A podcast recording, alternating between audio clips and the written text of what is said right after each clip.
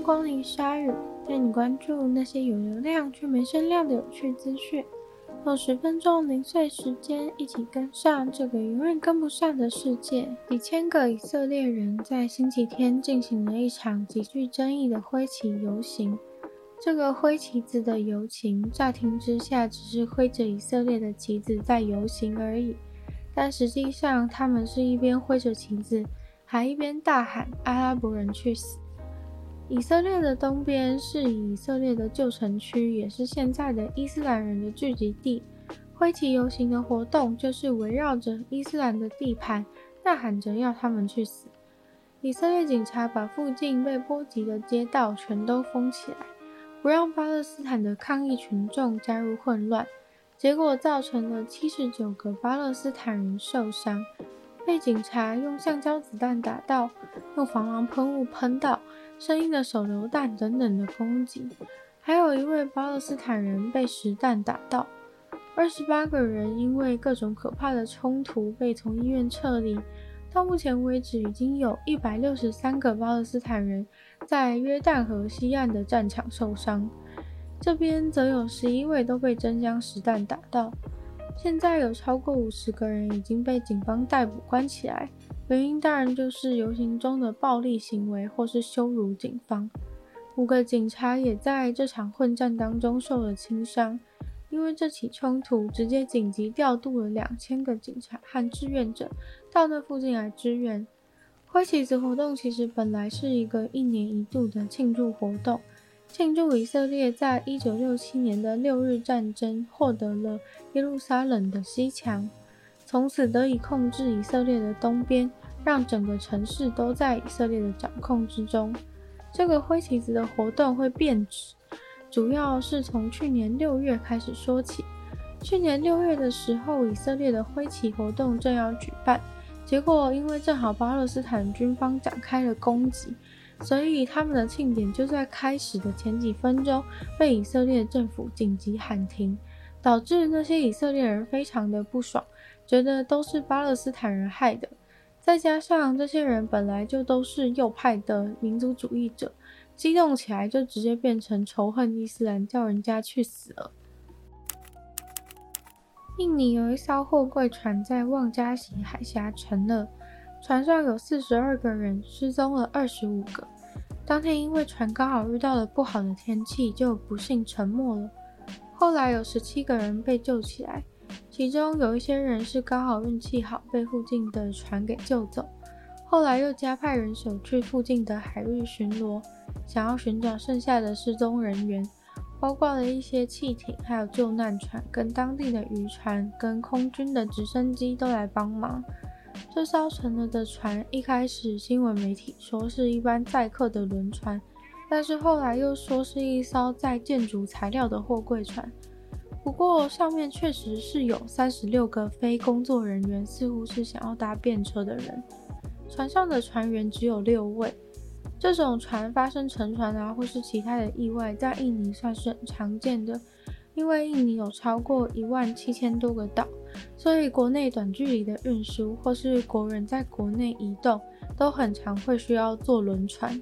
这种需要广泛使用到船的情况下，船只相关的安全规定就会变得松散，不管是载货的船有一般人会搭上去的情况啊，或是各种超载的状况都比比皆是。像在二零一八年的时候，就有一艘轮船载了两百多个人，结果就因为太重沉船，两百个人里面有一百六十七个人都死了。一九九九年还有一次更严重的是三百三十个人沉船，最后只活了二十个。世界最大的网购零售商 Amazon 要开始卖衣服了，店名就取叫做 Amazon Style。第一间店开在了加州洛杉矶的 mall 里面。最近官方释出了一个员工们亲自出演的宣传影片。其实这已经不是 Amazon 开的第一间实体店，之前就已经开过食品类的有机成品超市，还有无人收银的超市。这次的衣服店将会贩卖一些来自知名品牌的服饰，但是这个衣服店似乎不像其他的实体店有利用到他们的无人店技术，而是会请一般的人类店员为顾客服务。传闻中，Amazon 的终极计划是想要直接开一个属于自己的百货公司，说是会彻底使用新科技来改变客人逛街的体验，还有想要在加州跟俄亥俄州扩张无人便利商店的计划。Amazon 计划中的这些地方卖的东西应该都不是说很特别，主打的就是优化现代人的消费体验，用一些科技来减轻消费时候的负担或阻碍。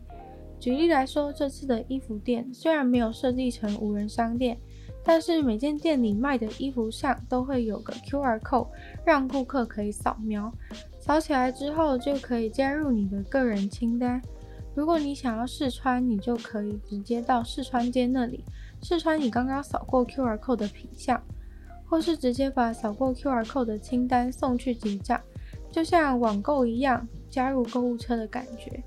你在逛店的时候就不用拿着选好的衣服走来走去了。另一个功能是，你可以在 Amazon 的网购平台上面选择喜欢的衣服送到实体店里面去试穿。如果试穿完喜欢就现场结账，不喜欢也可以直接退还给他们。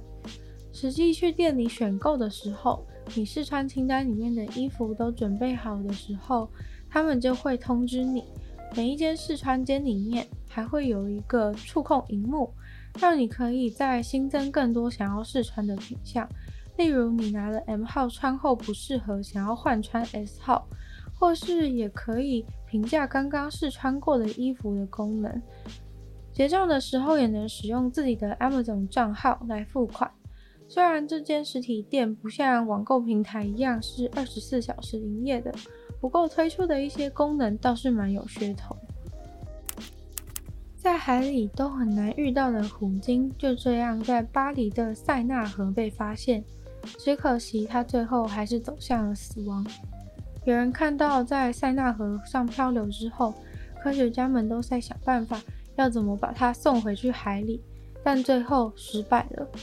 最后判定这只虎鲸应该是饱受着极大的痛苦。而且病况也已经达到了人类的安宁标准，就算救了也没有办法治愈。这只四公尺大的雄性虎鲸最早是在五月十六号的时候出现在塞纳河的出海口，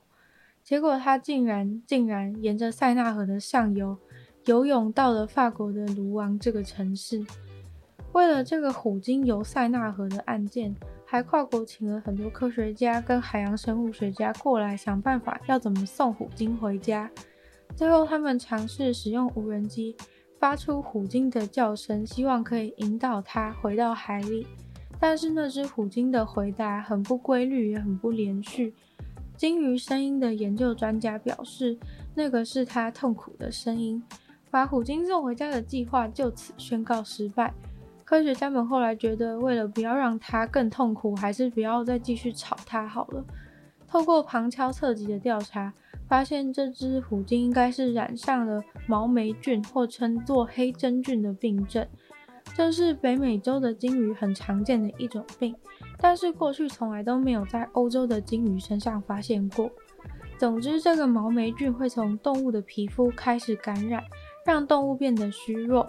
因为会渐渐地感染到肺部、心脏和脑部，所以有可能是因为毛霉菌已经侵蚀到这只虎鲸的脑部，才会导致它游到河里面这种怪异的行径。